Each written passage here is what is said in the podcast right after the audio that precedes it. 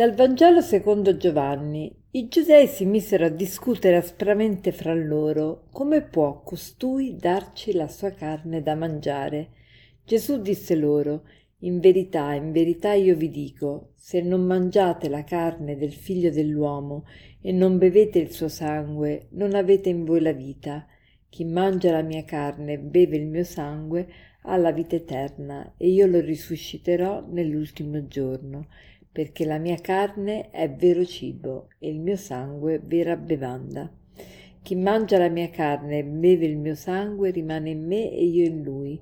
Come il Padre che ha la vita ha mandato me e io vivo per il Padre, così anche colui che mangia me vivrà per me.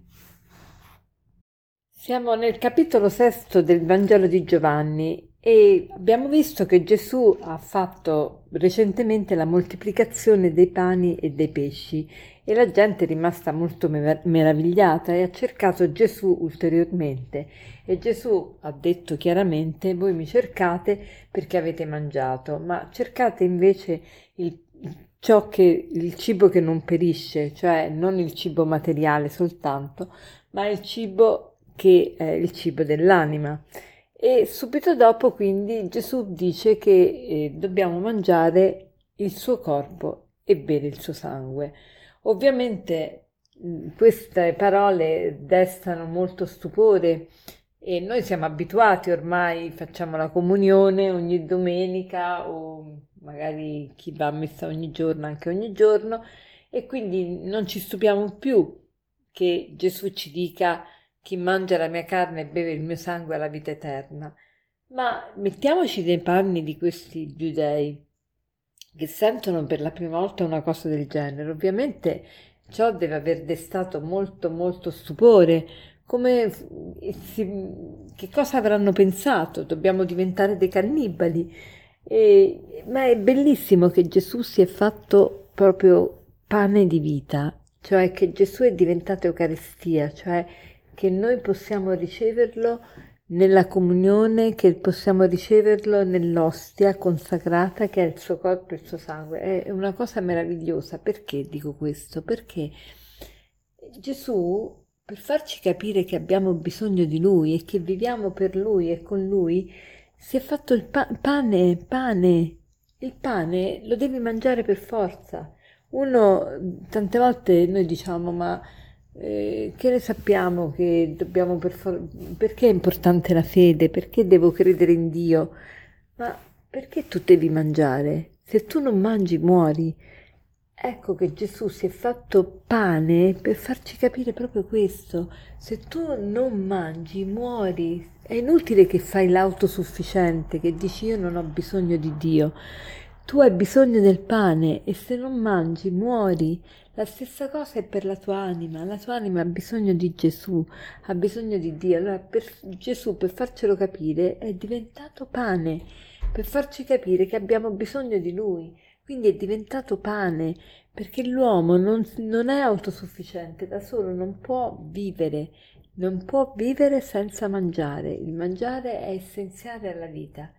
E quindi Gesù si fa pane e uno dice ma com'è possibile che Gesù diventa pane? La realtà è fatta di due cose, una cosa visibile e, che è l'accidente, il cosiddetto accidente, e una cosa invisibile che è la sostanza. L'accidente è la parte esterna, appunto ciò che si vede. La sostanza è la realtà più profonda, è ciò per cui una cosa è quella cosa e non un'altra.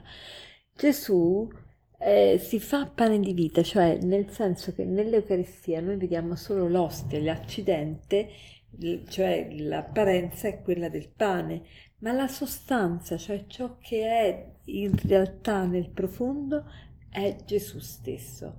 Gesù vuole che noi mangiamo di Lui per vivere per Lui. Che vuol dire vivere per Lui? Vivere a motivo di Lui, cioè senza di Lui non possiamo vivere, Lui è la nostra causa, lui che ci ha messo al mondo, ma vivere per lui vuol dire vivere anche avendo come scopo lui, cioè cercare di diventare come lui, farci assimilare a lui. ogni giorno, giorno dopo giorno, acquistare la mentalità di Gesù, pensare come pensava Gesù, volere come voleva Gesù, eh, sorridere come sorrideva Gesù, veramente assomigliarli in tutto e per tutto. E, ehm, e quindi cerchiamo di dare questo, questo senso alla nostra vita. C'è una frase molto bella che è anche l'aforisma che vi vorrei lasciare che dice così non cercare di dare più anni alla tua vita, ma cerca di dare più vita ai tuoi anni. Non cercare di dare più anni alla tua vita, ma cerca di dare più vita ai tuoi anni. Ossia, non cercare di vivere chissà quanti anni, ma l'importante è vivere in pienezza.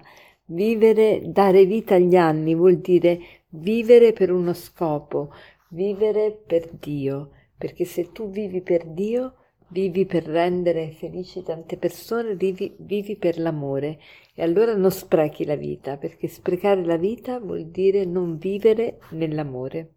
E allora ripeto l'aforisma di oggi è questo, non cercare di aggiungere anni alla vita, ma cerca di aggiungere vita agli anni.